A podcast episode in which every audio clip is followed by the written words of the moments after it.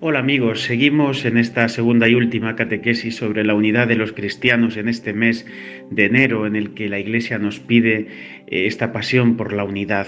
Fijaos que en los Evangelios Jesús habla muchísimas veces de que seamos uno, así como el Padre y yo somos uno, dice San Juan, que todos sean una misma cosa, que tú, oh Padre, que, estás en mí, yo en ti, que sean ellos también lo mismo con nosotros.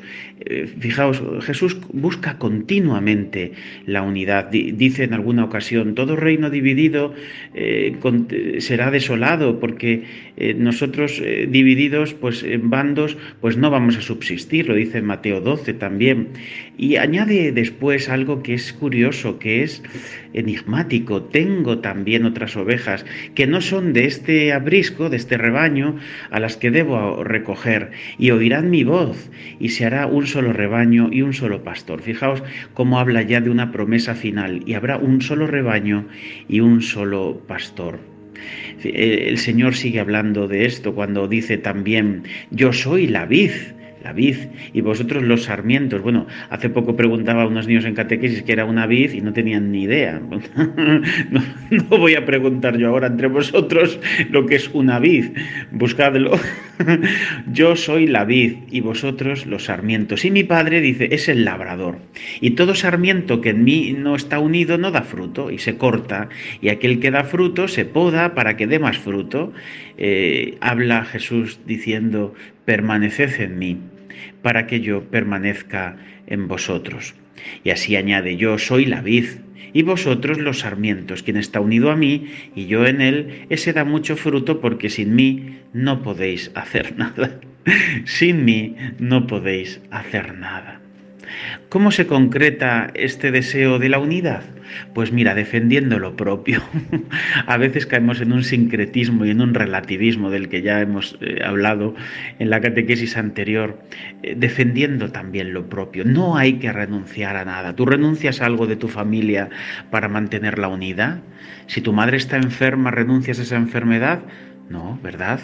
Esa enfermedad forma parte de la historia de tu familia y del amor con el que te está hablando tu madre el sufrimiento y el sacrificio que está llevando a cabo tu madre o una dificultad que se tenga con algún hermano o en algún pariente, todo eso no se oculta.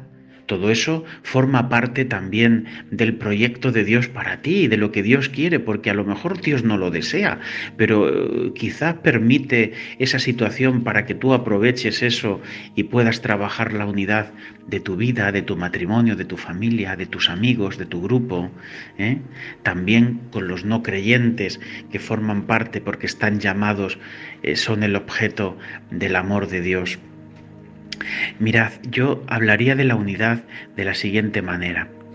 Eh, siguiendo a, don Francisco Cerro, que es el arzobispo de Toledo, que escribió una carta, a mí me gusta mucho cómo habla Francisco Cerro, porque habla desde el corazón, es un obispo muy sencillo, pero muy profundo, eh, conocido mío, había sido mi director espiritual durante un tiempo aquí en Valladolid. Dice que la unidad de la Iglesia dice tres cosas. Primero, dice que la quiere el Señor luego que la promueve la Iglesia y luego habla también de que la necesita la humanidad. Y yo estoy muy en comunión con él. Fijaos, la quiere el Señor. Pues sí, porque en la última cena, ¿qué dice eh, llegando el Señor al momento del cumplimiento de su obra en el mundo? Eh, pues el deseo de su corazón y va expresándose y dice en Juan 17, para que todos sean uno como tú, Padre, en mí y yo en ti, que ellos también sean uno en nosotros, para que el mundo crea que tú me has enviado. Es que es lógico, si es que es el deseo de, los padres. Yo no sé si alguno de vosotros sois familia numerosa, pero habría que preguntarle a los padres, ¿cuál es el deseo de unos padres en el brindis que habéis tenido, por ejemplo, en la, en la Navidad? Que seamos uno que estemos unidos. Cuantos más somos, más deseamos la unidad. Y aunque fuéramos dos o tres, Deseamos siempre la unidad. También Jesús desea la unidad. ¿Para qué? Para que el mundo crea. Porque si no estamos unidos, el mundo no crea. Fijaos, Fray Pablo María de la Cruz, en, la segunda, perdón, sí, en la segunda de sus intenciones por la que da su vida, la primera es la conversión de los jóvenes a través de la Eucaristía, la segunda eh, es para que los movimientos, asociaciones, instituciones religiosos de la vida de la Iglesia Católica vivan en la unidad. No me puede separar a mí ser X, ser A, porque yo soy esto, yo soy de tal grupo, yo soy de la tal otro. Si la Eucaristía que voy a ir es la misma, si al sacerdote con el que me voy a confesar es la misma confesión, si el credo que voy a rezar cada domingo es el mismo, ¿por qué tanta división de yo soy de Pablo, yo soy de Pedro, yo soy de Apolo? ¿No somos de Cristo acaso?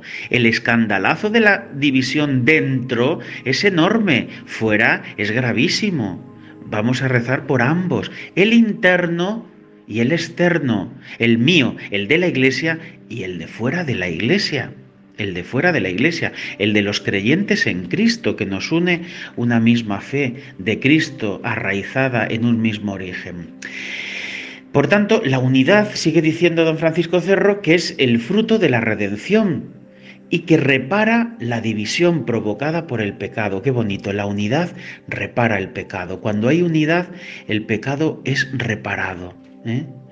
Es una, una expresión de la participación en la vida de Dios de la gloria que Dios nos comunica a cada uno de nosotros. Una unidad con Dios mismo, una unidad con nosotros mismos. Porque claro, como hemos dicho en la anterior catequesis, eh, el espíritu es pronto, pero la carne es débil, es decir, que hay que restaurar nuestra división interior y trabajar en la unidad de vida. Segundo, porque lo promueve la Iglesia. La Iglesia es el cuerpo de Cristo. La, Iglesia tiene los mismos sentimientos de Cristo. Cristo es la cabeza de la Iglesia y nosotros somos un cuerpo. Y nosotros tenemos que trabajar por la unidad, porque formamos parte de ese cuerpo. Y así, si os acordáis, en la misa, en la plegaria número 2, decimos que el Espíritu Santo congregue en la unidad a cuantos participamos del cuerpo y la sangre de Cristo. ¿Os acordáis? Y más adelante, en la comunión, decimos, no tengas en cuenta nuestros pecados, sino la fe de tu iglesia. La fe de tu iglesia. Conoce la fe, hermano. Conoce lo que creemos. Porque si no te crees que creemos en cosas así un poco... Que el otro día una encuesta en televisión me dejó escandalizado. ¿Qué celebramos en la Navidad? La reencarnación. ¿Qué dices? ¿Qué reencarnación si nosotros no creemos en la reencarnación? La encarnación del Hijo de Dios. Dios se, hace carne, pero no se reencarna que son cosas distintas. Conoce la fe, el mínimo. Vete al catecismo, pregúntale a tu sacerdote. No te quedes con dudas. No vivas una fe sentimentaloide de que has ido a no sé qué retiro y no sé qué cosas y te vienes súper contento porque has escuchado no sé qué canción. Que eso se pasa. Que eso se pasa. Conoce la fe. Y dice, y conforme a tu palabra, concédele la paz y la unidad. Decimos en la misa, la paz y la unidad que pedimos continuamente para la Iglesia y para el mundo.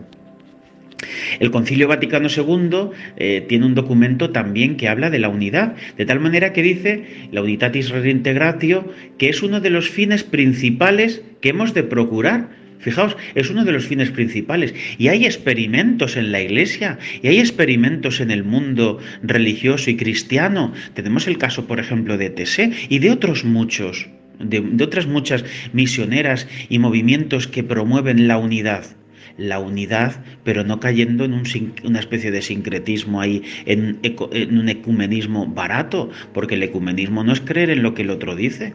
El ecumenismo es unirme en los puntos que me tengo que unir con el otro, ni creer en lo que el otro dice, ni renunciar a lo que yo creo.